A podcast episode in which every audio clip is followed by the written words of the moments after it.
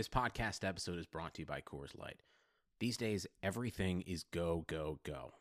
It's nonstop hustle all the time. Work, friends, family expect you to be on 24 7. Well, sometimes you just need to reach for a Coors Light because it's made to chill. Coors Light is cold lagered, cold filtered, and cold packaged. It's as crisp and refreshing as the Colorado Rockies. It is literally made to chill. Coors Light is the one I choose when I need to unwind. So when you want to hit reset, reach for the beer that's made to chill. Get Coors Light in the new look delivered straight to your door with Drizzly or Instacart. Celebrate responsibly. Coors Brewing Company, Golden, Colorado. Today's episode of the Chase Thomas podcast, the best independent sports podcast on the planet, is brought to you by our presenting sponsor, Ponko Chicken.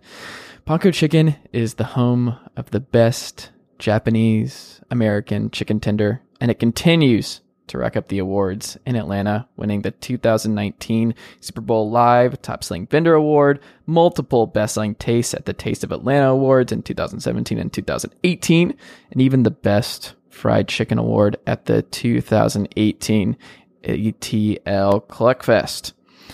Ponko is all about connecting cultures, cultivating happiness, one chicken tender at a time. I love Ponko, their family, and I can't thank them enough for their support of this podcast. It it just it means a lot. And um, yeah, so go to their Midtown location, their Tucker location, and all their future locations as they take over Atlanta because they're family and I love them and I couldn't be more excited to see more and more locations pop up and all of that um, that goes with it. So go to go to Ponko, get some chicken, get some rice, get some beer. There's all kinds of great stuff. Um, whatever you want, Ponko Chicken has it. So go do that. Um, also, go to chasethomaspodcast.com.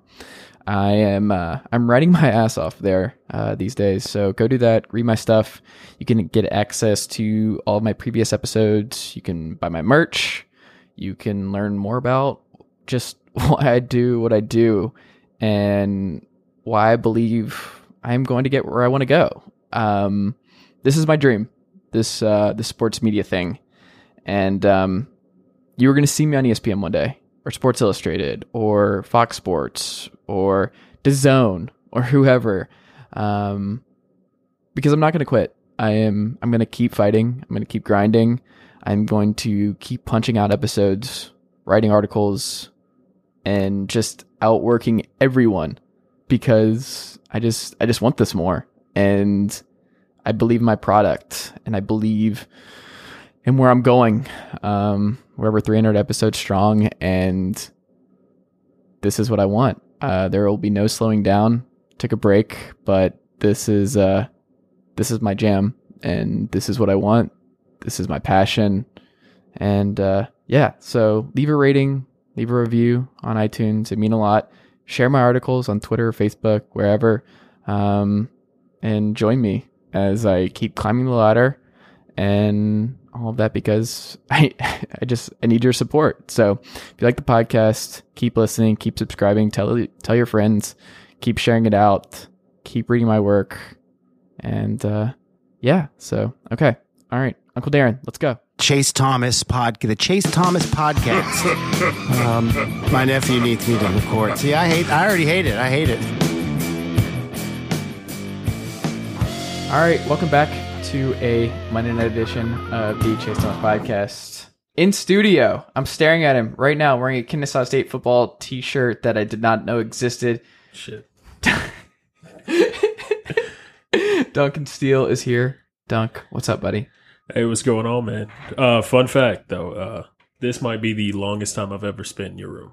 Is it? Yeah, and I'm on, honestly gonna say it right now, I'm highly uncomfortable. Are you? Kinda. Why are you uncomfortable in my room? Because I don't know what goes on in here. You keep the like the blinds open but the door closed. That shit's kinda weird. It's kinda fucked up. But it's cool. It's cool. You know, it's nice.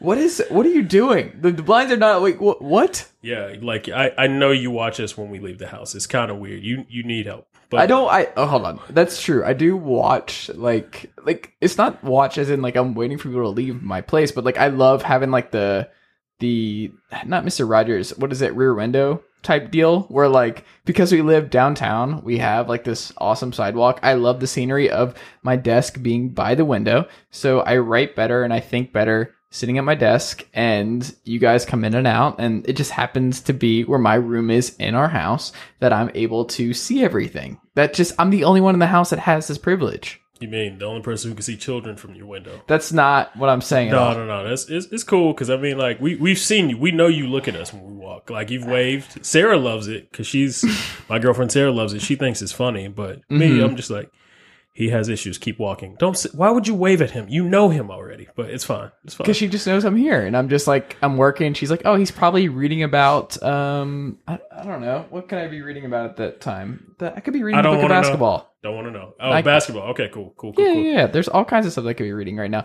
Like you're in my room right now. There's nothing crazy about my room. Yeah, except for the uh, picture of Colin Cowherd with his shirt off on the on the. That is a book called "You Heard Me" by Colin Cowherd. What did you hear about Colin Cowherd? What's in that book? It's a good book. Oh, is it? Yeah, I like this book. Have you not read it? No, no, I'm not. Uh, you know, I have I have my issues with Colin. Like him sometimes, sometimes though.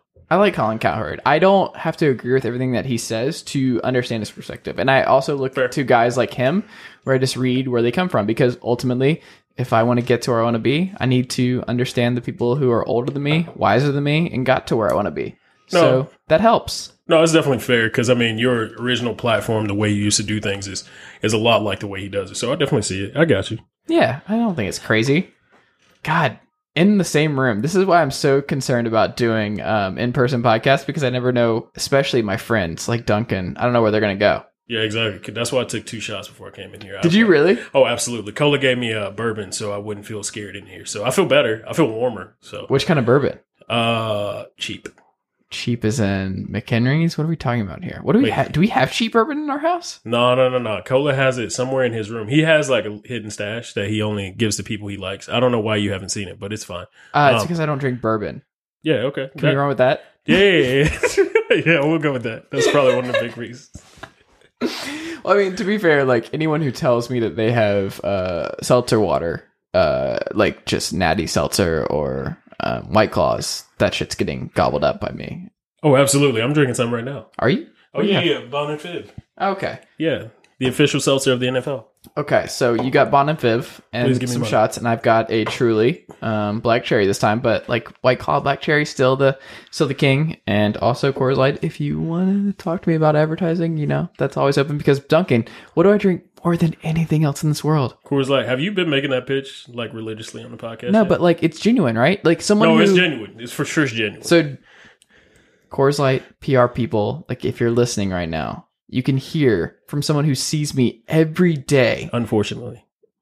Fortunately for him, Uh-huh. that I genuinely love your product, and I will gladly, gladly push Coors Light onto my awesome viewers. Yeah, why you love this mediocre beer? It's it's okay, but like you have a love for it that doesn't make sense. Like you love it more than you like people sometimes, and you need help. Oh my god! Um, how does this compare this week in person, staring like five feet away from me from last week, where we're in the same house but we were recording separately? Aside from being in your room, it's a little bit less awkward because sitting in my room talking to somebody who's five feet away from me, that shit was fucking weird. But like, like actually talking to you in person, like in real time, not worrying about delays, like it, it's definitely better. And we need the reps anyway. So You're very comfortable here. I can tell the difference right now. Yeah, I mean, it's a lot better than sitting in my room in the quiet, like just talking to a guy that's five feet away from me. Yes, it's definitely more comfortable than that. Why the fuck wouldn't it be? Stop laughing. It's re- I'm being honest. Oh my god. Um that's you're you're not wrong. You're not wrong. Um so last week we debuted Tell me I'm wrong. We're going to be doing this every single Monday night uh during the NFL season. I know. I just hated it that you were kind of right about some stuff. So I was right about some stuff, but you know what I was wrong about? Like things like Kyler Murray losing at home to Kyle Allen, his former Texas A&M colleague, lost at home. That was bad. Like the Panthers scored 35 plus. I cannot believe that happened. I still don't know how that happened, but I was wrong about some stuff. I was wrong about the Falcons winning on the road in Indianapolis. absolutely. Jacoby Brissett had, I think he's still completing passes in Indianapolis right now. He started off like 19 for 19. It Yeah, was insane. it was awful. It was a terrible game to watch. And um, folks, stop me if you've heard this before, but Uh, Matt Ryan had a big second half where he scored touchdown after touchdown, and the defense could not get a stop while penalties racked up and ruined the Falcons' night. I, I I couldn't believe it. I couldn't believe that was how a Falcons game ended in 2019. Yeah, that doesn't make sense. You know, I've never heard that one before. And Keanu Neal being out, that that just sucked the air out of all the Falcons fans, Falcons players. It was just rough. Man. That was brutal because he's someone who coming back from the ACL stuff and then the Achilles, like he's. I don't know. I don't want to say this is it, but like he's also someone I believe. He, so he came from Florida, and Right. Dan Quinn was a DC there. I don't know if they crossed paths at Florida. I don't remember if that was the case, but they also they clearly had some sort of connection. Right, and I mean, like they probably have the same type of philosophy. He's a hard hitting safety. He's he kind of reminds you of what he kind of had in uh, Seattle. But eh, the only problem with Keanu, he's he's literally never been paid yet, and he's already been injury prone. So he's a great safety. I mean, he was going that direction, but I just don't know where he's going to go after this. Um, nowhere. Yeah. There's like there's just no value there. Like you can find somebody else. Like you look at Damontae Kazee last year. Remember he came right in. Everybody got injured. Ricardo Allen um, went out for the season. I think that was an Achilles, right? Didn't it? Ricardo Allen tear his Achilles last year? Was that the Eagles game as well? I think so. That was a rough one. Because I remember he he he went out for the season. Keanu Neal went out for the season, and then Marcus Trufant just had like a terrible year, like brick hands, like couldn't catch anything. Like the Falcons had a problem like getting any kind of picks, but like Damontae Kazee was like the only one who was able to pick off passes and do good stuff that you actually want out of a Seahawks type secondary. Um, but That's why guys also play defense, though. I mean, like because they can't catch. but you also let Brian Poole go because you were going to have Damontae Kazee be the nickelback. Right. And now that Brian Poole's gone and Neil is out for the full season, I'm assuming he's going to slide back into that strong safety spot, but I could be wrong. Yeah, I mean, it kind of depends on what they're trying to do, but they they weren't looking good with him in the lineup anyway. So, I mean, for the past couple weeks, he's been fully healthy. So, and they haven't really been doing too much of anything. That win last week against the Eagles, I'm gonna be honest, they shouldn't have won that game. I don't know what Matt Ryan and Dirk Koetter got going on, but the picks is insane. It's the. It's interesting, like looking at different tape of different guys, because I was looking at like Derek Carr stuff and like friend of the pod, uh, as you die over there. funny. Um, Arif, uh, Spits water. Yeah, so Arif of the Athletic, uh, Minnesota, he was putting up tape of Derek Carr having happy feet against the Vikings this Sunday because that was my lock of the week where I was like, there is a zero percent chance Oakland is going into Minnesota and beating Kirk Cousins with that pass rush and everything else. Like everything was lined up for Kirk Cousins to have a big day, Adam Thielen to have a big day, them to get back on track. That was like the kind of game they needed to kind of salvage their season where it's like, oh, this offensive line's still not great. Um, we're still not sure with Stefanski and Gary Kubiak kind of being co OCs there. Um, if the OC's not, I mean, if the offensive line's not great, Kirk Cousins just he he's not as good. Like he needs a good offensive line. You know what the remedy for that is? Playing the Raiders in week three. but if you watch the tape, like Derek Carr is just someone who when he see, like he just feels pressure when pressure's not there yet. So he's always looking for the check down. There was this tape and David Carr quote tweeted Arif in this thread and blocked him right after before he could even respond. Like it wasn't him just trying to be a dick. Like Arif was just looking at it like this dude just sees stuff and like he reacts in a way and he goes for those checkdowns and he looks for stuff that isn't there or he doesn't have to get there because he's just always seeing ghosts. It it's wild. Yeah, I mean it's wild, but also you got to look at Derek Carr. I mean, he was an MVP candidate at one point in time, and then also you got to have that trust in your offensive line. Like if you don't, if you know they're not, they don't have that continuity, they're not gonna make, they're not gonna make the blocks for you. Even when the rush isn't coming, you feel it. That's just how quarterbacks are at some points. Kirk Cousins has that same type of aspect, and you also Kirk Cousins has something that Derek Carr never had. He has Derek Carr doesn't have those weapons. We were really gonna see the progression of Derek Carr this year if Antonio Brown hadn't lost his fucking mind. But instead, we're gonna get we're gonna get this uh, Gruden offense that we're looking at. But I still think there's stuff to be seen from Derek Carr. We still need there's more there. We need to see what he looks like with some weapons, like what Kirk Cousins has. Maybe to not maybe not to that extent, but something more than what he has now.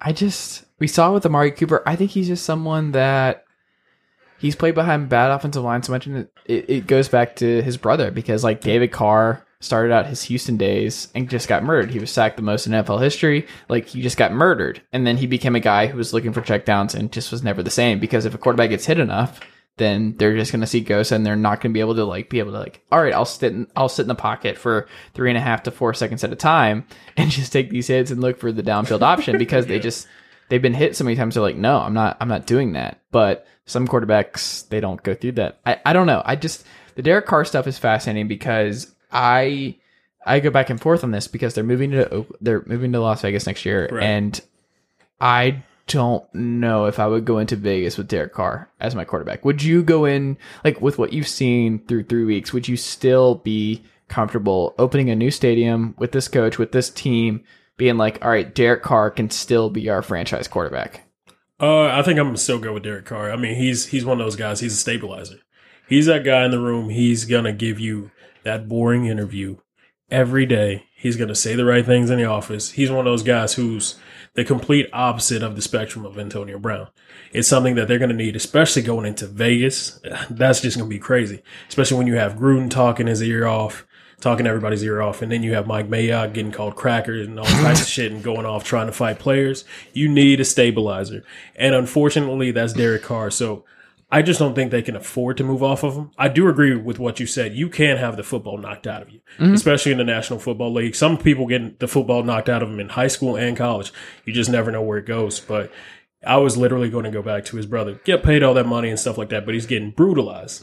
And uh, I think um, they just need to use their their resources, their their draft capital to beef things up and try to help the guy out at least and see what they have there. If not, the draft's always going to be there. I mean, they're not going to be in the Tua sweepstakes. They don't need to make that decision now. They have time. They have time to look at who's up and coming, and when that time comes, they can make that decision after they go to Vegas after a year or two. I'm not going to move off the opinion that I think Jameis Winston is their starting quarterback next year. You were sick. I like if you listen to how Gruden talked about Jameis when he's coming out on QB camp. Oh yeah, I he loves Jameis Winston. Bruce Arians also loved Jameis Winston, but guess who's having a bad year in Tampa Bay? Jameis Winston, and he's in a contract here. And if he leaves and they don't offer him that deal, I I, I don't see the Bucs making the playoffs. And if they don't, I don't know why you would pay Jameis. It's the same thing with Mariota, Right. where like Mariota's been so bad, where it's like they came in, and it's wild because we were both like everybody coming in. No one was concerned that like Jameis and Marcus Mariota were not going to be franchise guys. It was just like which No. team's getting which. And like, wow, great luck for Tennessee to get Mariota still, because like Mariota was in play for number one overall, and then Tampa Bay went with Jameis. Yeah, we were kind of playing the same game we played with uh, Andrew Luck and RG three. We were like, Yeah. who's going to be the bus? Who's going to be the better player and stuff like that. Like, Well, I don't think any of us thought it, they were going to be a bus. I thought we thought both were going to be good. Yeah, I was I was a little bit worried about Mariota's leadership and the way he leads, just because he's he's that silent guy, he's that quiet guy. He in Oregon, he literally tried to do a lot of stuff athletically and maybe not so much cerebral. And then if you look at Jameis Winston, all the incidents he had, there is no brain activity going on in what he had going on. So I was on the Jameis squad, but I, I definitely agree with you. I don't from what I've seen of Jameis this year in the last couple years, because I, I was a big fan of Jameis, I don't think they're going to offer him that contract. I think Bruce is just uh, just just has his hands tied behind his back right now, and he's just going to see what happens this year and see where they fall and try to move on to somebody else. Because if if Jameis is looking for that kind of contract that Goff Wentz and Dak got, he he's going to be uh, sadly mistaken. So No, he's not getting that. No, no, is nobody. Mariota. Like I could see a scenario where Jameis and Marcus are not starting for their teams at the end of this year. I can see them backups for different teams. Uh, at at this point in time, I can definitely see it, and it's kind of sad just because Yeah. of how high people were on them. Like hey, Jameis from Florida State and Marcus coming from Oregon, of course, and just all the talent that they had. But it's crazy how the mistakes that they made in college have somehow become amplified in the NFL. You hear about that all the time, but the turnover battle, Jameis is just constantly losing, and Mariota just he just has not taken that next step. So, what was your biggest NFL Week Three surprise? I wish I could say anything else but Daniel Jones. Literally, Daniel Jones went off, and I could not believe it. It wasn't the two touchdowns, the passing touchdowns. Obviously, like you're gonna get in the game, you're gonna pass. I think he's a cerebral guy. I think he's a smart guy. He's he's trained under Cutcliffe, Peyton, and Eli Manning. I knew he was gonna make some passing. He even touchdowns. looks like him. He, oh no, he looks like Eli. That's kind of mm-hmm. weird. That might, Archie might have another son, but that's another conversation. I literally just was so shocked by the rushing TDs he had. He had two rushing TDs. His completion percentage was high, and that the fans, the team, they got electric when he stepped on the field. Like he raised everybody's level up a notch. So, and with that team looking as trash as they were to pull that game off, of course they had a little bit of luck, but it was excellent play by Daniel Jones, and it's it's remarkable. He's definitely somebody who's not afraid of the moment. He came in, um, he got bailed out because I don't know if you saw Bruce Arians say that like he intentionally took that delay of game penalty because his kicker was better from deep than he was from that five yards closer, which I I didn't. I get where it. you're coming from. Like if you talk to him beforehand of like, hey, would you like us to do that? If you asked him, he's like, yeah, just give me a few more yards. But also like, I don't know what kicker is statistically better when you keep adding distance when it's straight down the middle. Like, why are you playing with fate like that? Where it's like, oh, he'll be more comfortable five yards out. Like That sounded like an ego decision to me. doesn't 38 just sound better than 43? If I had to bet the average kicker, if they're better percentage wise, um, 38 or 43, I'm gonna guess 38 every single time. Yeah, Like, absolutely. But I, I you're like overthinking it. It's like galaxy brain, where it's like, what are you doing? You don't need to think it. Like what? Just go in there and hit hit the ball, kick it, and kick between the cones or whatever. But I know I get guys have a sweet spot. I understand that, but at the same time, take what you can get. Don't get cocky. Don't get too big for yourself. Don't get cute with it. A lot of guys in football get too cute, and that's when problems happen.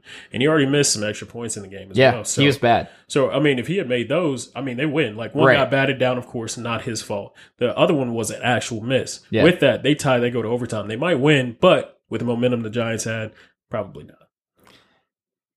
So the other thing too with this Daniel Jones thing, and this is something that bothers me, and this is something that I'll probably write about at some point, but ultimately people are like putting up David Gettleman was right. Oh, Okay, so here's the problem with that theory, and here's the problem with like going down that road, because ultimately you're withholding a lot of the stuff that's going on with David Gettleman, David Gettleman, where players um, who've played for him, like Josh Norman, he was not criticizing Dave Gettleman because of his QB choices. He was criticizing Dave Gettleman because he lied to him about, uh, objectively, like he lied to him about their contract stuff and everything else and what was going to happen long term. Right. He is not the only player who has played for Dave Gettleman who said that he lied to them. Like that's that's what the problem is is that players are saying that he lied to them. No one's getting on to him about Daniel Jones all that much. It's more of like his history of drafting and the history of like retaining veterans and how he handles veterans and how he handles paying veterans. And then you look at the team building thing, which is okay, like great, Daniel Jones might be the right pick. But guess what? You still pick Saquon before you found the franchise guy. and guess who's now out for uh, maybe the full season? Like it's four to eight weeks at minimum. Minimum. And they're saying it's going to be on the longer side. So he might be, not be ready till week 11, week 12. Like, so now Daniel Jones is there. And guess who's not there? Saquon Barkley, because you took a running back a year and a half ago when you didn't need to because you didn't have your quarterback. Like, it's still bad drafting. So Dave Gettleman does not deserve a pass for how he has built this Giants team. He may have looked out with Daniel Jones. We'll have to see. It's one game. It's a small sample, but like the overreaction where it's like Dave Gettleman was right drives me nuts because it leaves out so much of the Dave Gettleman conversation that needs to be talked about. Right, and it makes me sick. Like I get it from a business standpoint, things change. So a lot of things that may look like lies can be in that situation on Monday, this is what the situation was. On Thursday, it's a completely different situation at that point in time. But my problem with David Gettleman has been with him since he's been with the Giants. He's literally been trying to structure his team. He's been saying he's trying to win now, but also try to restart and revamp and reboot everything at the same time. And when you do both of those at the same time, it does not work. No. And I really feel like him letting OBJ hurt him. Like if You don't sign him. Like we didn't remember what his quote Yes. was? I we didn't sign him to trade him. And then he traded him. Yes, that was it. Those are his exact words. Oh, we didn't sign him to trade him. We made him one of the. We made him the highest paid wide receiver in the NFL. To keep him. Why would we sign him if we didn't want to keep him? and then you trade. And then uh, Daniel Jones is probably looking at him and just looking at his receiving corps right now. Yeah. They're okay, but Would you rather have OBJ or Saquon Barkley? I think I'd rather have OBJ in 2019. if you're a thrower of the football, you Yes. want your wide receiver. Right. Like I get it. Saquon Barkley is going to be amazing. He's going to be the top back in the league. I'm biased. I'm going to say Zeke is number one. He's going to be number two. But then again, you cannot win with just a running back. No. That's not how Super Bowl But you don't won. start with running back. That's the last thing. Would you like to guess how many touchdowns Devonta Freeman has in the last 16 games for the Falcons? Please tell me. Two. Oh wow. Two. My, Two. My thing It's just bad team building. So I'm not going to let Dave Gettleman off the hook where it's like, no, you drafted a running back when you had Sam Darnold on the board, bro. You know what you could have? Sam Darnold and OBJ. Yes. You know what I'd rather have? Sam Darnold and OBJ. That's what I'd rather have. And my thing was another thing. It was looking at the draft last year. In that draft class, you had some of the best throwers of the football that you could possibly find.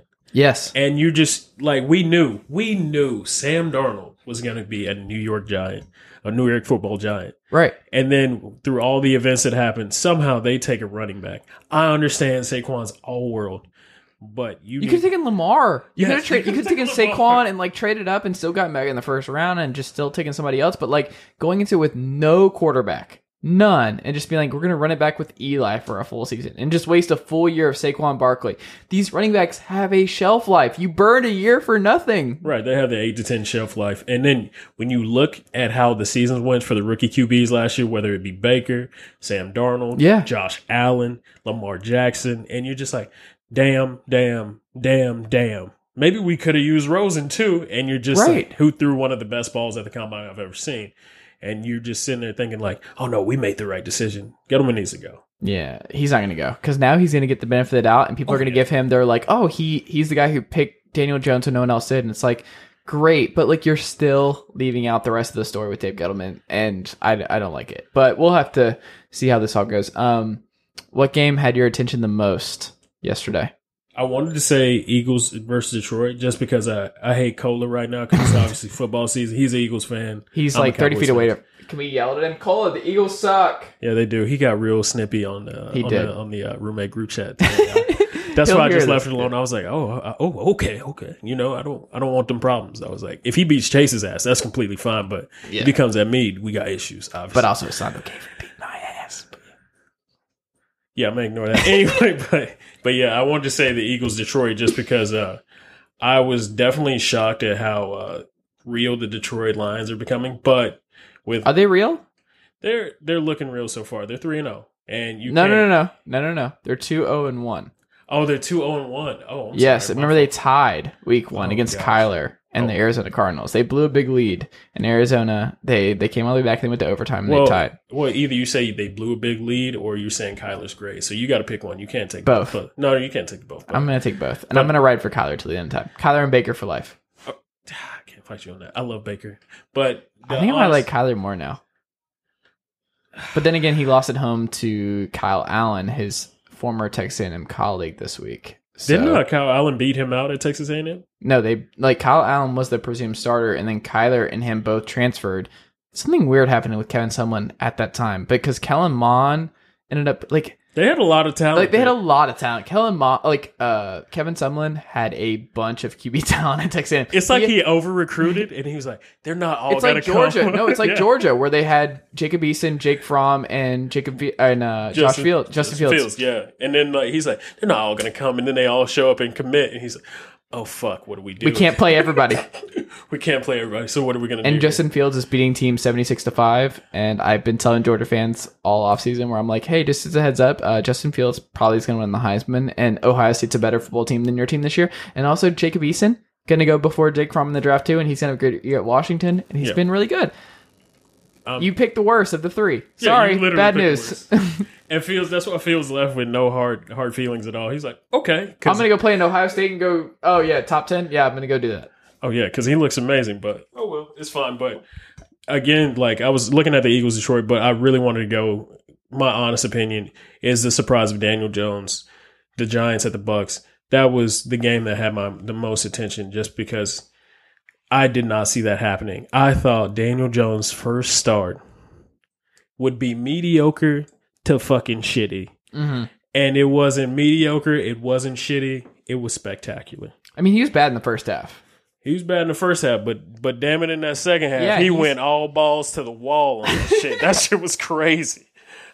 I was like, how the fuck did this happen? Because you know me, I, I hate the Giants fans. I hate the Giants anyway. So I'm just sitting there talking fucking shit the entire time, and like, oh, oh, oh, oh god, when do we play them again? Oh my god. It's like, Dad better be ready. They better not bullshit like they did the Dolphins in the first half, and we're getting fucked. So I was just letting them know.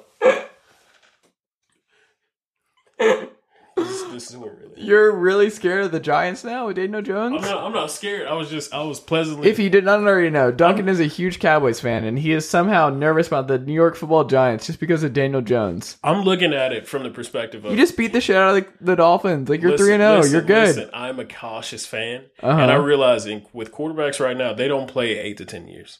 Uh-huh. They play fifteen more to twenty. Uh huh. So like Daniel Jones, not a problem right now. In the future, if David Gettleman, It's one game. It's the Bucs. Exactly, it's one game, Yeah. but one game turns into a lot. That's what they said about Dak, the fourth rounder. Here's who I'd be more worried about for ten years: Carson Wentz. Yeah, we'll see. Are you are you more scared of Daniel Jones and Carson Wentz now?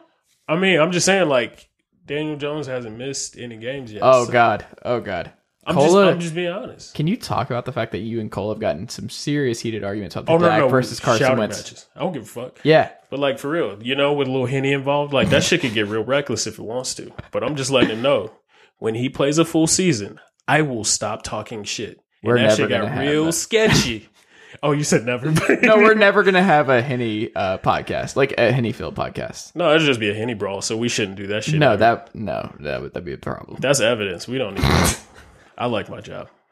But your mysterious day job. Don't say your job, Duncan. Oh, I would never do that. I don't. I don't need that type of. red- That, I don't need that type. no, we're not. We would cut that if that was the case. Please. Um, the mysterious day job for Big Dunc.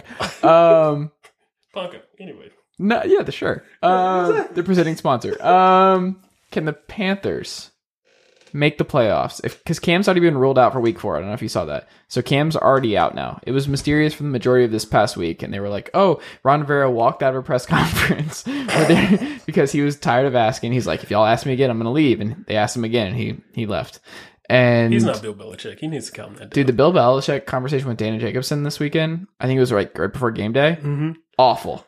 Bill Belichick, a gigantic asshole, and that's like one of those things where like the league has to step in. Where he like stared her down for asking about Antonio Brown. It's like, bro, you signed him. You don't get to be a dick about this. I'm so tired of Bill Belichick getting a pass for something like this. But you got to see his point. He's he's saying you're talking to Bill Belichick, the coach, not the GM right now. When the when You have Bill both titles, bro. Listen, listen. That's not his time right now. Listen, he's wearing one hat right When now. When is he And ever answering questions where Belichick the GM? I mean, never. But like, you got to think of it the way he does. He's playing mind games with everybody. We're just all losing. We're playing checkers. He's playing chess right now. It if you look at his him. face, I was I was visibly upset. Like when I looked at his face and I was like, this dude is making Dana Jacobson feel so small just because she is asking about the question that everyone should ask him right before game time. Like, what was the tipping point for like moving on from Antonio Brown? And him just being like, We're focusing on the Jets right now. It's like, whatever, man. Like wh- Listen, whatever, man. Listen, just because she needs a hug after that that interview. Look Maybe at his more. watch his look. It was a death stare that was really uncomfortable for two seconds. Where it's like, dude, What are you- okay, what are you gonna do? What's yeah, like, like why are you staring at her like that? She's asking you a very normal question. Why are you just giving her the death stare of like, why would you ask me about the most like what what? Belichick and Popovich get a pass that like will never not drive me nuts. Popovich has gotten a pass for years, but I think When- Belichick is worse. winning. No, he's definitely worse. But winning does that for you. Yes, Winning does that. And uh, it's just Pop being Pop. It's Belichick being Belichick. It's like no, they're just being assholes. Yeah, I mean, when you have a system like they do, I mean, you you kind of get away with what you want to, and until they start to fall off, until they start to hinder their play and stuff like that, which I don't see happening at all, as long as Bill Belichick is there, it's just not going to happen. We're just going to have to live with it. So I'm going to throw out two scenarios for you. Tell me which is more likely. Oh, jeez. Teddy Bridgewater, NFC South winning quarterback. Kyle Allen, NFC South winning quarterback. Which is more likely? Uh, Teddy Bridgewater. Yeah. He, because we were like wondering all week, where like, did you hear the comparisons from Taysom Hill and Steve Young? That's not becoming a thing because is it just because they both went to BYU? Is that all that is? It's because they're white and fast. That's and what, went to BYU? yeah, yeah, maybe that's it. But I, I'm I literally thought about like maybe Kyle Allen be, be, maybe being able to make things happen, but Their He was good. They're he's good. He did really well, but their schedule is tough. Yeah. They literally have the Texans, Jags, Buccaneers, 49ers, Titans, and Pack Packers. So Not no. good. So no. No, it's not going to be the Panthers. No, no. No. I mean, he did really well. I mean, he had a 73% completion percentage. He threw for 4 TDs, but I don't think he's going to be able to do that in the next 6 weeks. No, I don't think so either. And Teddy was, I, I just, I mean, that was like a low key upset where we were just like, oh, we're not surprised by the Saints coming in and Dennis Allen's defense shutting down the Seahawks. But like the way they beat the Seahawks, I think we can all agree was surprising. And it also added to the idea that, like, oh, Alvin Kamara might be a bit more valuable than we've let on. To. Absolutely. He was trying to make his case to be number 1 or number 2 best running back in the league and Yeah. also you got to look at the system Teddy's running with right now. Yeah. I mean, it's better than that Viking system he has and he It reminds me of the Rams. Yeah, it reminds me of the Rams because Sean McVay is the whiz, whiz kid that Sean Payton used to be. Right, and that's like Sean Payton's like, I can win with Teddy Bridgewater. Throw any quarterback under there. I'm gonna figure it out. And like Gurley is basically what Kamara is now. Where it's like if I have somebody like Kamara and I have a good offensive line, I will win with anybody. It doesn't matter. And then, like, uh, right now, I mean, if you say Alvin Kamara or Todd Gurley, fantasy owners are going with Alvin. And that's just how that is. The way he runs, the way he just goes limp and being, and being able to get those extra yards after being hit is just going to work out well for you. And then you got the head coach who's better. And then you got to realize Teddy's been studying under Drew Brees, who is a way better quarterback than Cam Newton has shown to be at this point in time. So he's learning from a similar system with similar skills and stuff like that. So he's definitely going to be better. Kyle Allen, Allen can't learn too much from Cam because Cam is just going to be able to do a lot more things than Kyle's going to be able to do. So he's basing his things off of more textbook, more things about himself than learning from his predecessor. Yeah. Um. I the Cam stuff is so weird. I don't know what's going on with him. Because now it's a foot thing, and we've been worried about the shoulder forever, but now he's just being ruled out for his foot, and I don't. None of this is good for long term Cam Newton fans. No, but they need to change the way that Cam needs Cam plays football. It's been the case since he's come out of Auburn, and they have. It's either Well, it's added up. Like it was successful for a long time, but now he's thirty, and But- now it's like you can't keep playing like this. Yeah, but foot, football philosophy has stayed consistent. Like as you get older, your body heals slower, and you have to transition to that pocket presence, that pocket passer, and you have to get the ball out a little bit more quick. Cam preseason holding the ball. I, I watched a game where he hurt his foot. He's holding the ball way too long, way longer than you should in regular season, playoffs. Damn sure preseason. It's a Big Eh. Ben problem too. Yeah, and he's getting himself hurt. I wanted Yeah. to blame it on the offensive line. I wanted to blame it on other things, but if it's not there, it's not there, bro. And you don't need to put yourself in danger. You have a franchise on your shoulder. You've been an MVP. You've been to a Super Bowl. You can go back. You just have to protect yourself. You have to take a, a page out of these books that guys in your division have taken, like- the Matt Ryans, the Drew Brees, and sometimes like you got to get the heck out of Dodge and and and play off a profit and not not trying to go for the big play every time.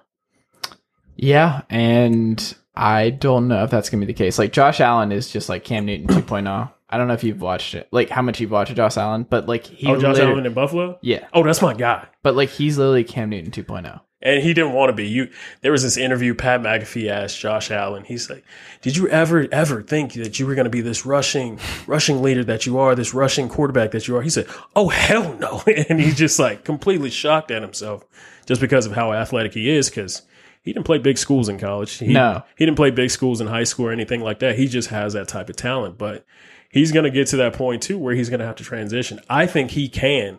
But it's all about your coaching. It's all about what you allow yourself to do. Why is Pat McAfee not the Monday Night Football commentator? Like, how is he not in that booth? Monday night don't want to win. They think Booger is. But he's Booger on ESPN for so many different random things. I'm like, why not just put it? Like, why do you have him on Thursday Night Football with like Tulane and Houston? Why not? if you're gonna use him for that, just use him for Monday Night. Like I we're watching Monday Night right now, right? Because Monday night can't get worse. Because uh, that shit's going to be on mute for the rest of my life until they get a good host on there. I mean, we have it on mute right now. Yeah, I love Jason Witten to death, but he was shitty on that too. He's he's going to be a great coach, Hall of Famer, first ballot, all that good stuff. But on Monday night, oh god, it was awful. It is 28 to 9 as we're recording right now in favor of the Bears. Absolutely. Why do I feel like the Redskins are going to come back and win this game? Oh, they're absolutely not going to win that, this game. Oh, and through Redskins, it's not good for Jay Gruden. Um, how do you explain what's going on in Cleveland? Uh, I can explain it in, in a couple things. One is continuity. They have all these different pieces, all these things come together. That defense, completely fine. But on offensively, OBJ and Baker have not had the appropriate reps. They've tr- practiced together like off seasons and stuff like that. But that training camp, those OTAs where OBJ missed, those things, those, that time is so significant for Q, uh, QB and his wide receiver, especially his number one guy. And they missed that and they need that time. And also you have to take it over to offensive line. They can't block a fucking soul. like it's getting so bad to where Baker Mayfield is starting to look like Derek Carr in the fact Yeah. that he's seeing ghosts Yep. when they're not even there. He's rolling out right when he's He doesn't need to roll out. Like he has time to sit in the pocket, and he just won't do it. I, you know what? I said roll out. He running out. Like Yeah. he's trying to get away at all costs and they can't block. They can't run. And with Cleveland, they play in the cold weather. They play in AFC North. And with that type of division, at the colder it gets, you have to run the football. You have to be physical. You have to set up your play actions. You can't do some of the cute stuff that you can do in like San Francisco and LA and stuff like that and pass all the time. You got to set your younger quarterback up to, for success. And also, Freddie Kitchens, some of the play calling was just completely questionable. So it's a number of things. And also, I love Baker to death, but Baker has to be better. Baker has to get that pocket awareness a little bit better. We got to see some of those things we saw out of him last year because right now he still has a losing record against playoff teams. That has to that has to change. I don't think he trusts the offensive line right now. I wouldn't.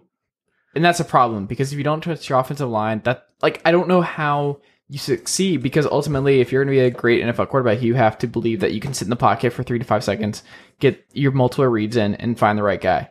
But you have to sit in the pocket. Like Right. you have to. And right, and Wade Phillips, credit to him, he did a fantastic job of putting his corners playing man and getting coverage sacks. Like I, I haven't seen that in a long time, especially when you got guys like OBJ, Jarvis Landry, because he knows the rust is coming. He's got Aaron Donald up there. He's like, guys, if you hold them, hold these wide receivers on coverage for four to five seconds, we're gonna get them. Yeah. it worked every time.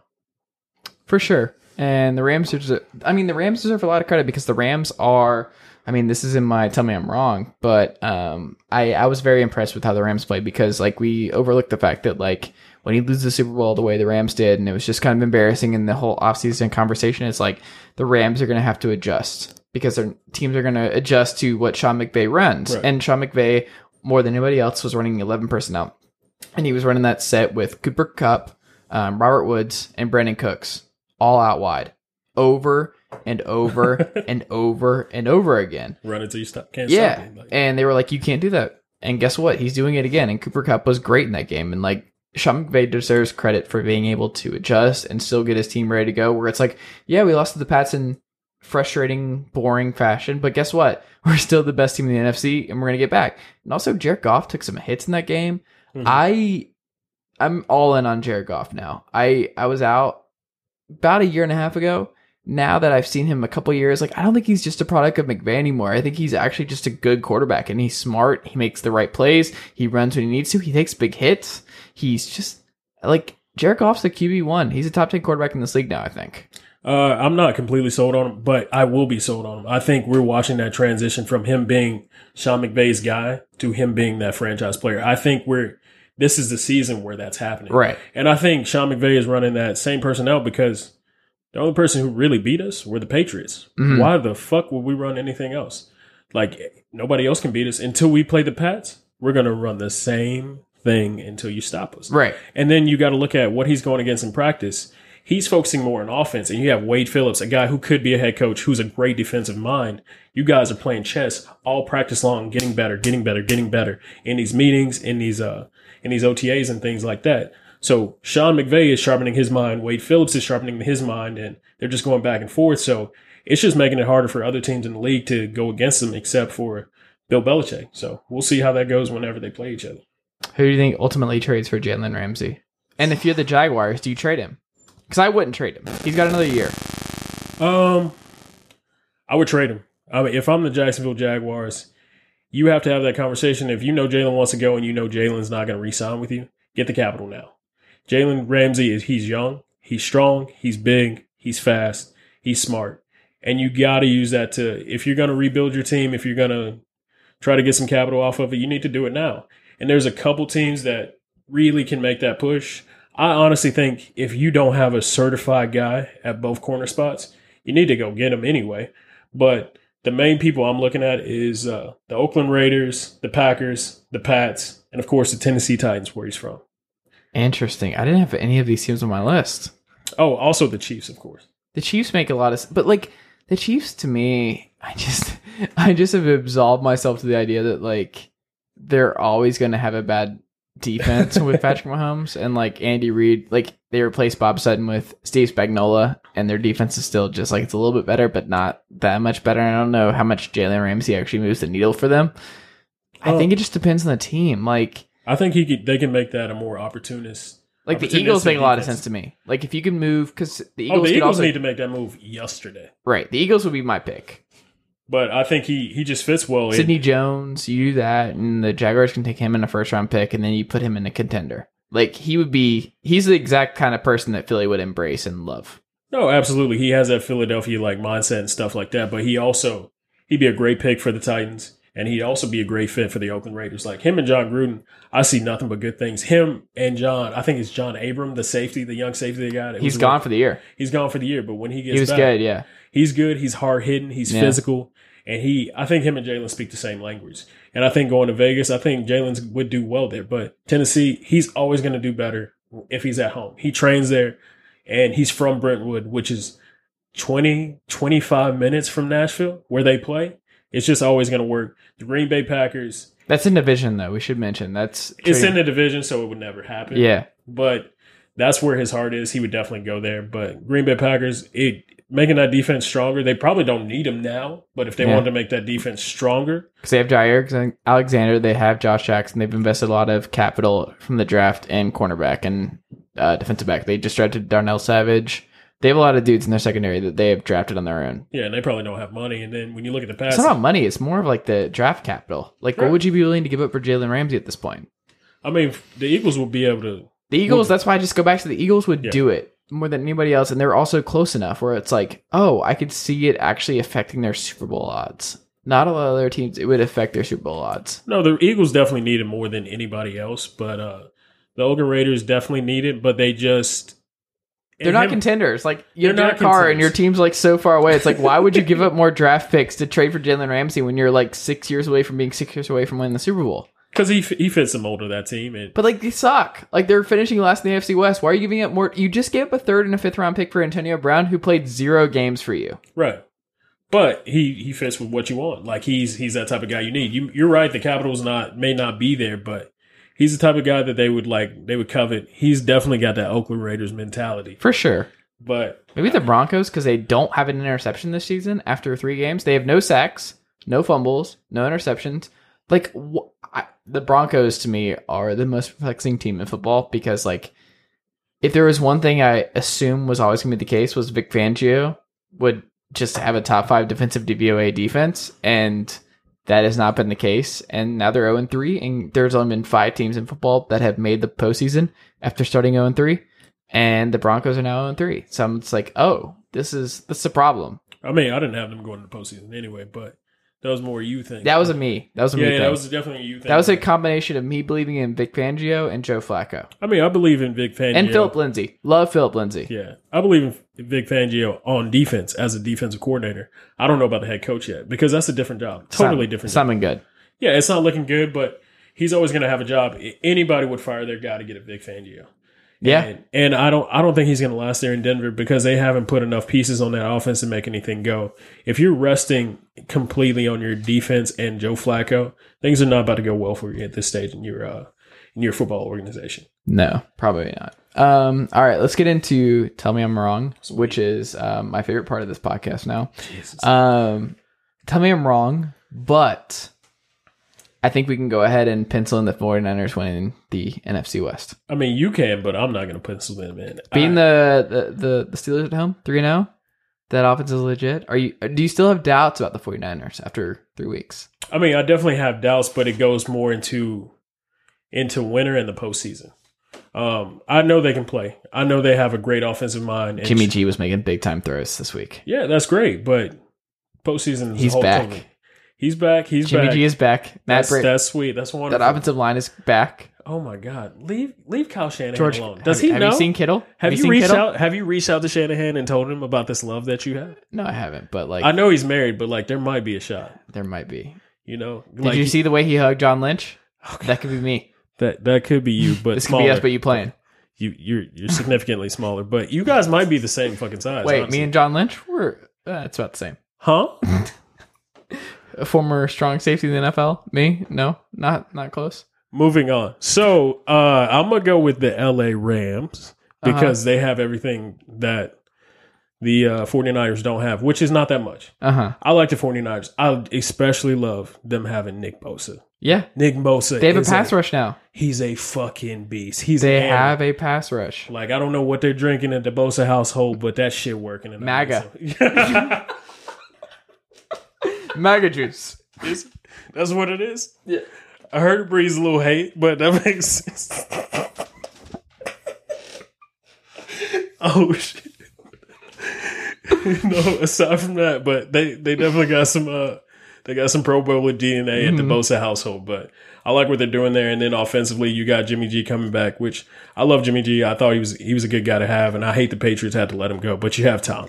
Um, but I think the LA Rams just have that that playoff experience, and they have that that interaction with Wade Phillips and Sean McVay that's going to continuously make them better. And I know people are lower on Todd Gurley right now because of the whole arthritis thing, but right now he looks good. He's still He's blocking. he's block. Well, he's a big physical back. Yeah, he'll Like- always block. Like he was having some big time blocks for Jared Goff. Even if night. he just chips you, he's an intimidating factor. Yeah. And you got Jared Goff evolving. You got Cooper Kupp back. You got Robert Woods there. You got a lot of pieces coming back, trying to run it back and trying to make something happen. They know what's at stake now. They know they're to continue. yeah, They know they can make it to the Super Bowl. They know they they know they can win a Super Bowl. The 49ers aren't there yet. They can be. oh they're there. They're- uh, Kyle Shanahan's there. Kyle Shanahan's been there, Oh yeah, he's been there. and he had a better showing than uh, Sean McVay. Uh, debatable. He scored 28 points on the, the Patriots. How many did Sean McVay do? Uh, it, debatable, but Okay.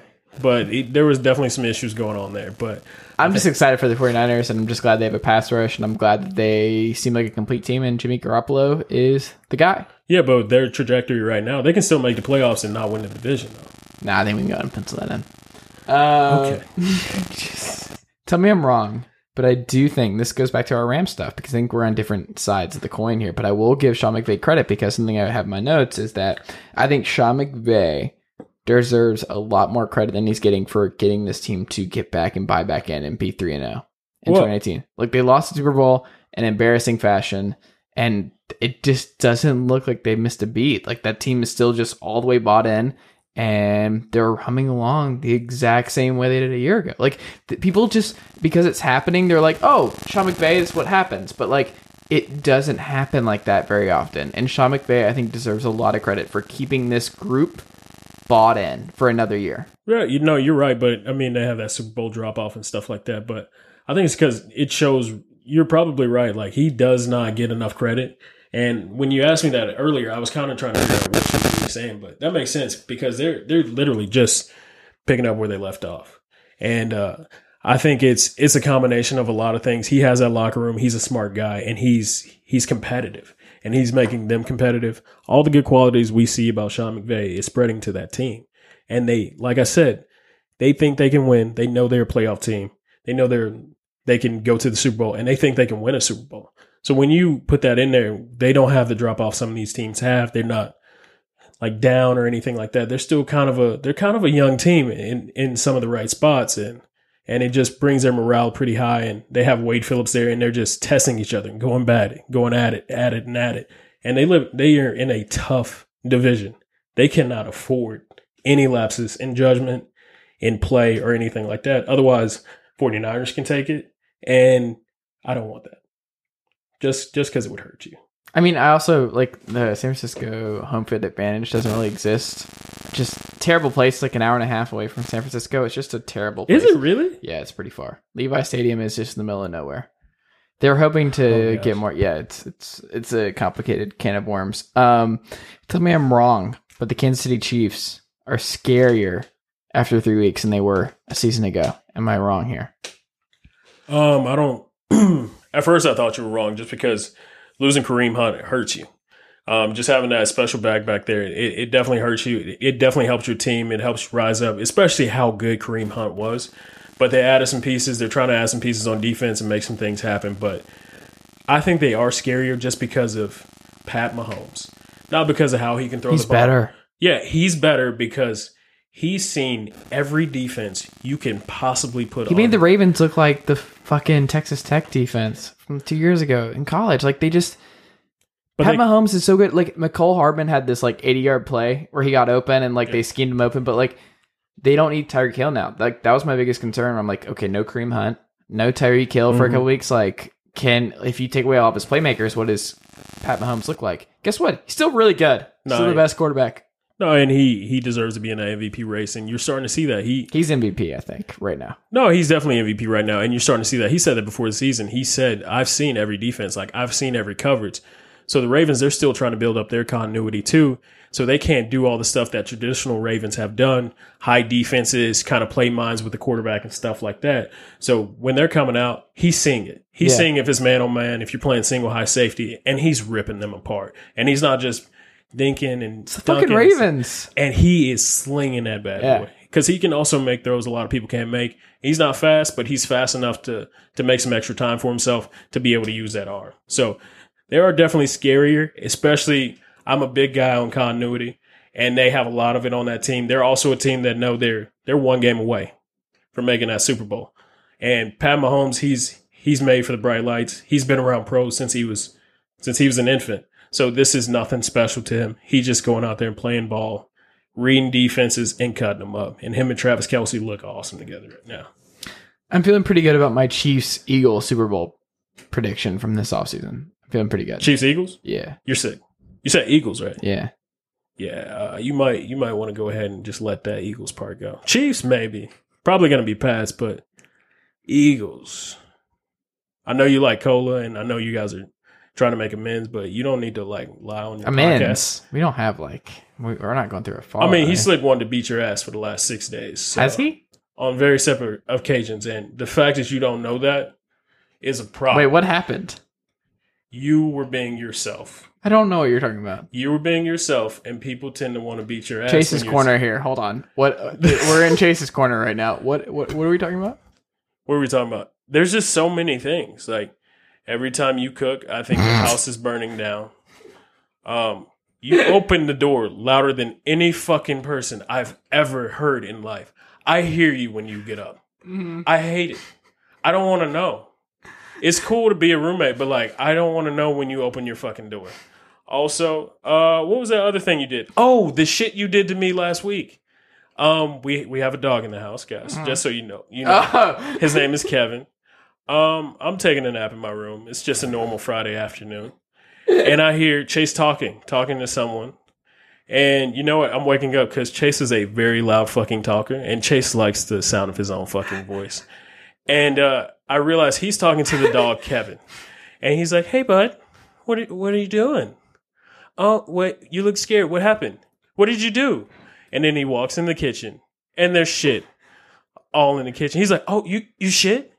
You just shit? Oh, buddy, what are you doing?" And I'm I'm sitting in my head. Why the fuck is this guy talking to a damn dog? One, two. Hopefully he cleans it up. So when I get up, I can have I can eat my food, chill, whatever. So I get up. Chase is running his room because I can hear him. So I try I try to avoid Chase sometimes because he talks way too much when I first wake up. And I walk in, there's shit everywhere. So you know my immediate response is to text Chase and let him know he's a hoe. You you heard me. You like you texted me like you heard me. And no, I did hear you. I heard every word. I just want I said, Chase, I just want to let you know you're a hoe. Also, I heard every word. And of course he comes running out. See, we're trying to teach we're trying to teach a lesson. And that is the stupidest shit I've ever heard in my life. We're gonna let shit in the house just because you want to teach a grown It's not my dog. I wanted our other roommate, Noah, friend of the pod, been on the pod. I wanted him to come home and talk to Kevin himself because if we clean it up, then we set the precedent that we're always going to clean it up after him. So you guys in this talking to dog shit is something black people aren't very used to. I know Noah's black. I get it, but Wait, is Noah black? half. Okay. Anyway, but it, it, same shit, same shit. He a nigga too. Anyway, but it makes no sense to me. A guy from Decatur, I'm fucking confused at that still. But but I'm getting I'm getting too on, on that topic. But still, Don't get fired. but still, the fact that you guys just sitting there, just like we're gonna talk to him, we're gonna figure this out. You were willing to wait four and a half fucking hours and let shit be where we eat. and that shit made me so furious. And you tried to I wasn't talk happy me about on it this. either. No, yes, you were. Yo, happy giggly ass, and you tried to get me on your side with that shit, and you thought that was okay. It was okay. And I want to slap the shit out of you, and I just want you to know that that wasn't even a cola thing. That wasn't my thing. My fault. Damn, I was talking about cola. I lost Yeah, that. you just went straight in on like, uh, I'm really mad at Chase now. Uh, yeah, I just want. No, I'm not mad at you. I just wanted people to know that that uh there are reasons to slap the shit out of you, and Cola probably has his reasons too. I don't know what Cola's reasons are. Cola has all, no reasons. He's called you a bitch four times in the last three days, so there's definitely reasons. I don't know what they are exactly, Mhm. but I'm sure there's plenty. Couldn't think of anything. I, I'm pretty You good. can't think of anything. No, I'm a, Nothing. no, I'm a pretty. You know what? It's worse watching you bullshit. It's worse. I wish I could just be in my room and just be like, maybe, but just seeing the look on your face, I just know you're full of shit. no, I'm not. Okay, all I'm, right. I'm I'm really fun, and actually, everyone who listens to the pod's like, I don't understand what kind of picture Duncan's painting right now because Chase doesn't seem like that at all. That's- uh, they don't. They don't see that. No, Okay. Right. I'm I'm pretty fun and uh, a great roommate, Pretty and fun. everyone's pretty lucky to live with me. Um, a teenage girl. Anyway, what? tell me I'm wrong, but I think there is no reason now to keep Dan Quinn on after week three. You know what? Another thing I hate is uh, the tell me you're wrong thing, especially when I have literally thought what you've just thought. Because I'm watching the Falcons the other day, and What's the point? Like you have a defensive minded coach and you have been a bad defensive team for every single season you've been there, except for one. For one year. That was it. This is So- your defense. Dan Quinn fired his defensive coordinator Marquand Manuel last year. He was a fall guy. This is his defense. It's still bad. Jacoby Brissett was like twenty for twenty yesterday. yeah, and I, I think uh, I think we're getting to the point where Dan Quinn's message is, is becoming stale. I mean, we've seen the best days that we've seen that we're going to see out of Dan Quinn as a head coach. I mean, he made the Super Bowl. That's great, but Kyle they, Shanahan made the Super Bowl. Shut the fuck up. Anyway, but Dan Quinn's team they made, they made the Super Bowl, and we've seen the best of that. After a certain point, you got to switch it up. You got to get a new coaching staff. The guys he's hiring, they're not doing well on that defense or offense. Dirk Koetter, he he he may be a great offensive mind, but the systems that they're running, they're just not working for Matt. They're not working for that defense. They're not working for the Falcons because the Falcons should be blowing this division out of the water right now. With Drew Brees hurt, you got Jameis in uncertainty, and you got Cam Newton not even on the field. This should be easy for the Falcons. And speaking for Atlanta fans, just seeing them, we don't know. Nobody knows. Nobody knows what's going to happen with the Falcons. They don't think they're going to win the division. They, They hope. definitely do think they're going to win the division. they hope. No, they they think It's a strong hope. I mean, this is it. Like they brought in Dirk Koetter, they brought in Mike Mularkey. They like Dan Quinn was able to just be his own DC this year. Like everything is on the line. If they do not win the division, they're all fired, all of them. Oh no, no, no! They're all fired. I mean, it's it's not if; it's a matter of when. I mean, they're probably Right. going to wait till the season's over and see how things shake out. But what I've seen, the football that I've seen out of the Atlanta Falcons, it's not going to pan out for them. I mean, I had Ron Rivera as first coach fired last week, but then Ron Rivera goes out and he beats the Cardinals with Kyle Allen. I'm like, oh. And then we have. Uh, no, never mind. I was going to look over him because the Redskins and Bears games on. I was like, I was waiting to turn back over and the Redskins to be up like 28, 9 to 28 against the Bears. But it's, you were serious about that shit? yeah, 100%. What is wrong with you? What? It's Monday Night Football. It's the Bears and it's the, the Redskins. The Case Redskins Keenum. suck ass. They they're not that bad.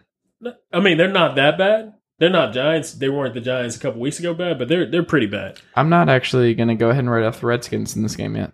They're down 13. With We're wrapping up here. with three minutes left, Right. you know you have issues, right? No, I'm not gonna quit the Redskins, so I think they're still in this game. What what tie do you have to the Redskins? Is it Jay Gruden? No, I just uh USF yeah, not USFL. I guess he's USFL legend. He had one year there. Um but arena football legend coach Jay Gruden. Um I believe in that defensive line. I believe in that group. I I don't I don't know. I just I don't believe that they can be great. I also don't believe they can be bad. I think they have too much talent to be bad. And now they're 0 and 3, and I'm like, this is weird because Jay Gruden has never finished less than like 7 and 9. His whole career is like 8 and 8, 9 and 7, Right. and now he's starting out 0 and 3, and this is new territory that I don't know how to deal with right now. I mean, I know how Jay Gruden needs to deal with it. I think he needs to go away from the Case Keenum, and they need to get Trent Williams back. They Or just to- trade him for somebody. And they need to get yeah, they need to do that or that, but they need to get Haskins in there as soon as possible and get some reps in there. Because Haskins got a lot of things that he needs to fix. Just because he's a young guy, he needs to see some defenses. He needs to get some reps out there, and they need to salvage what they can of this season because it's not going to go well. They're not going to beat the Eagles. They're not beating the Cowboys. They may not beat the Giants now because they have a better quarterback than Case Keenum right now. Case Keenum, I was high on. I thought he was cool, but after a certain point, you know what you know the statute of limitations for Case Keenum. It is interesting that Case Keenum lasted longer than Eli Manning um, in the NFC East because I don't know if a lot of us believe that Daniel Jones is going to get a appearance before Dwayne Haskins to start this year. Even though he went before him in the draft, I think people assumed Eli would get the full year and Haskins would be in there at some point early. I on. think executives and maybe retired football players did, but if you look at that Giants roster, my only question is how. How is he going to make it? How is he going to make it the entire they're season? stubborn. They were going to be 0 and 16. They're stubborn, but they're not stubborn. And Yeah. that's the problem with I think it looked York so Giants. bad where they were like, "Oh, p- people are leaving, and the stadium's gonna be empty by week nine if we're still starting Eli." Yeah, and they're also I can tell how how scared they were because they were too eager to say, "Well, we believed in him the whole time. We knew Daniel Jones. We knew he was going to be great." You you didn't know You didn't shit. know. You didn't know shit. Calm that down. But He fit your mold and all that kind of stuff. Like it, it worked out one week, but we ha- we don't know yet. We still don't know, and it's still. I would argue to the end of time that that is still bad team building to take the running back beforehand, to trade OBJ for relatively nothing, to trade your offensive lineman for, or to trade your defensive lineman for a guard and get Zeitler, um, Vernon for Zeitler. I just. I don't believe in his philosophy. I think there are other stuff with off the field concerns with him. There, I could rant on the Gettleman stuff forever and ever. Um, but we haven't even really talked about the Cowboys, who almost lost to the Dolphins with Josh Rosen before he got injured in the first, first, all, half. first of all, you're, you're sick. You're sick. You're you're you're sick. You're sick, man. But I will say He was this. good. Rosen, he kept it close in the first half before he got injured. He got like concussed. He had a weird like he fell and hit his head. Pretty No, he definitely got concussed, but Yeah. people, uh, we had that big scare about concussion protocols and stuff like that a few years ago. But the league is just like, unless you see them visibly get knocked out, we're just gonna let them keep playing. I mean, he left the game for a little bit. He left the game for a little bit, but he should not have came back. I was surprised protocol. Yeah. is supposed to be you miss the rest of the game, Yeah. and teams have let that go, and we're starting to see that. There's But someone else who had that where it's like a concussion. It was a, it was a Falcon. Who was it? Oh, it was Ito Smith. He had one. They were like, he's questionable in return. I'm like, he had a concussion. Why is that? What do you mean? How are you allowed to come back in a football game when you've already been declared you had a concussion? At least one that you know day. who, you know who else had one? Carson Wentz. He was not supposed to come back in that Falcons game. He got his head beat in. Was that confirmed that he had a concussion? No, no, Yeah. because they don't let He those in the things out. He went in the tent. Yeah, he went in the tent because he couldn't see. He was seeing stars. But No, I think he was just he wanted a break. And speaking of, uh, yeah, yeah, whatever. But in speaking of concussions, Allen Hurns got beat, his head beat in twice during that game because he's now a Miami Dolphin. Is he really? Yeah, it did not go well for him. He didn't play very He had the well. gruesome injury last year for the Cowboys, right? yeah, yeah, he broke his leg, and then And that uh, was like the really, really gross looking one, right? yeah, it was pretty bad. And then, uh, then with the Miami Dolphins, he got hit, got hit his head, and then he came back in the game, got hit again, and then had to be uh, walked off the field. Not a great two years from Allen Hurns. No, and and it really the first half of that game really showed that they were definitely having some benefit of that intel that they got from Taco Charlton and Allen Hurns for what the Cowboys are going to do and what they're looking at and stuff like that. But that second half, Dak is Dak Prescott is perfect perfect in the third quarter this year, and he showed that in this third quarter this year. And you got you got uh, Amari Cooper with plantar fasciitis, and he's he's balling still because that injury it happened in preseason, but that injury is supposed to be plaguing him till week eight. So we really won't see how much that plagued him until they play the Saints next week. Um, you also had the two running backs. You got Tony Pollard and you got Ezekiel Elliott, both running for hundred plus yards. Like That game was over. I'm gonna cut you off here. I, this is too much. I mean, I can keep going. I I have know. a list. Hold up. Where where is it? There is no list. So we're going to wrap up here, uh, Duncan. so that's it. Um, we can follow you on Twitter where you don't tweet at all at Duncan T. Steele. If you tweet me, I'll tweet back though. No, you won't. Probably not. Not you, but people. Dude, your last tweet was February. That was Black History Month. Yeah, but like, why, why are you, That's important. you have like five followers right now. Almost right. But like, you got to get a little more active. Uh, little. What's a little? I mean, at least a little more active. I feel like you're saying a lot more, but you're just saying a little because there's people listening. I mean, just, I, I It's kind of fucked up. It still hurts, but it's fine. okay, you got to, you, you, You know, I'm, do I'm gonna fix it though. It's fine. I, I don't believe you, but all right. You shouldn't. Do what you can. Dunk. all right. First in person in my room. Hopefully the last one. How are you feeling? Uh, I'm feeling better about it. I don't feel as creepy in your room, but um, the Colin Cowherd stuff isn't as creepy. There's football on. We got some Truly, some Bon and Vivs going, so it's not too bad. The the Colin Cowherd stuff. It's just it's so weird. Do you think this is photoshopped? By the way, this can't be how he looked at this time. No, right? it's not. But Do it's you think just- it's not photoshopped? Oh, it's it's definitely photoshopped. My bad. It just my fault. I was thinking pretty about jacked how, in this. It how like- uncomfortable it is that I know you look at that every day. I mean, I'm almost done with the book. I have like 50 pages left. yeah, but, you like to read shit again, so you might have it out in here for a while. I mean, yeah, I keep everything. You, you're looking at my bookshelf right now, which is still only a third of my books because my parents have the other group. Why do they have your books? Because moving bought 'em? books, no, just because like like- moving books is a pain in the ass, and I just never wanted to move them all at once. Okay. so whatever you I say. just so you keep a library at home at your home home. I keep multiple libraries. Is what you're. Okay, let's not act like you're rich. You have uh, one library. you probably share it with your dad and your mom. Calm that shit down. Somebody got somebody got too big for the moment. Somebody got a little cute on the podcast. Wow. I'm cutting all of this. And that is uh Chase Thomas capping once again. Cause we know your ass ain't rich. all right, last time Duncan Steele was on the podcast, so that's it. Thanks, Duncan. See you next week. All right, that'll do it for today's episode of the Chase Thomas podcast. Thank you again to our presenting sponsor, Ponko Chicken. Um, thank you again to all of my awesome guests for- coming on the pod. Um, and don't forget, if you like today's episode and you are an Apple Podcast listener, please leave us a five star rating and a review. It helps.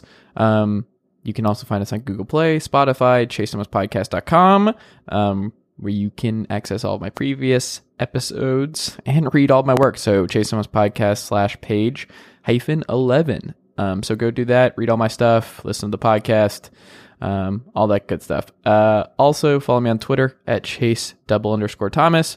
Uh, like the Facebook page at uh, facebook.com slash chase Thomas writer. And uh, also follow me on Instagram at chase double underscore Thomas. All right. Thanks so much, guys. And I will have another episode for you very soon.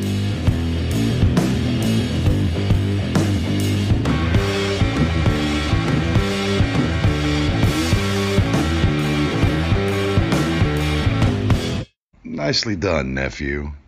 Chase Thomas Podcast. Hell yeah. Sugar Ray Leonard, Roberto Duran, Marvelous Marvin Hagler, and Thomas Hearns. Legends, whose four way rivalry defined one of the greatest eras in boxing history. Relive their decade of dominance in the new Showtime sports documentary, The Kings, a four part series premiering Sunday, June 6th, only on Showtime.